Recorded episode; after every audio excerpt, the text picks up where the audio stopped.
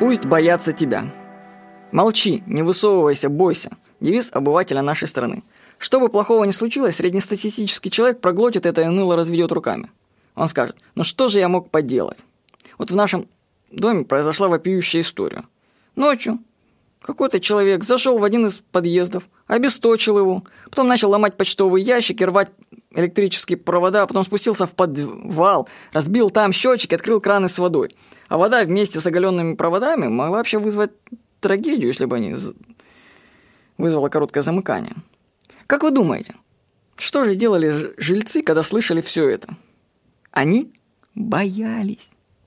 По словам очевидцев, жильцам было страшно позвонить и вызвать полицию. Представляете? Людям страшно вызвать полицию. В каком мы обществе живем, если людям страшно вызвать полицию? Сколько я раз вызывал, всегда приезжали, все было в порядке. Так вот, в нашем случае полиция приехала только после аварийных служб. Вообще, у меня есть подозрение, что такую устрашающую акцию устроил наш краснодарский рэп номер 23. Потом, или тот, кому это было выгодно. Дело в том, что немного до этого события мы решили установить счетчики тепла в доме, чтобы меньше платить рэпу. И вот тут сразу такая акция устрашения. Угадайте, ведь кто ремонтирует повреждения? Правильно. Рэп. А кто платит за это? Правильно. Жильцы. И это, между тем, такая история произошла, что наш дом находится под видеонаблюдением. Вандал зашел со стороны, где нет камер. У него были ключи. Он знал, как выключить электричество. Тем самым лишив камеры возможности съемки в темноте. Еще он понимал, что и как ломать. Понимаете, когда люди боятся, этим пользуются негодяи. Принцип у них простой – запугать и доить. А что, ведь люди молчат, они даже полицию вызвать не могут. Нужно менять психологию рабов. Не ты должен бояться, а тебя должны бояться. Когда ты идешь по темному переулку, ты боишься.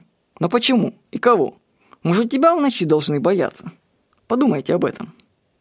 Конечно, использовать подлые средства, которые применяют негодяи, не стоит. Тем более вступать в физический контакт с ними. Вообще это просто опасно для жизни. Но можно применять другие средства. Допустим, можно усиливать систему видеонаблюдения, делать резервные источники питания для света и для систем наблюдения в доме. Воздействовать на тот же рэп можно через администрацию города, полицию, прокуратуру, сайт президента. Способы есть. Нужно только перестать бояться. Сделайте так, чтобы боялись вас. Всего хорошего. С вами был Владимир Никонов.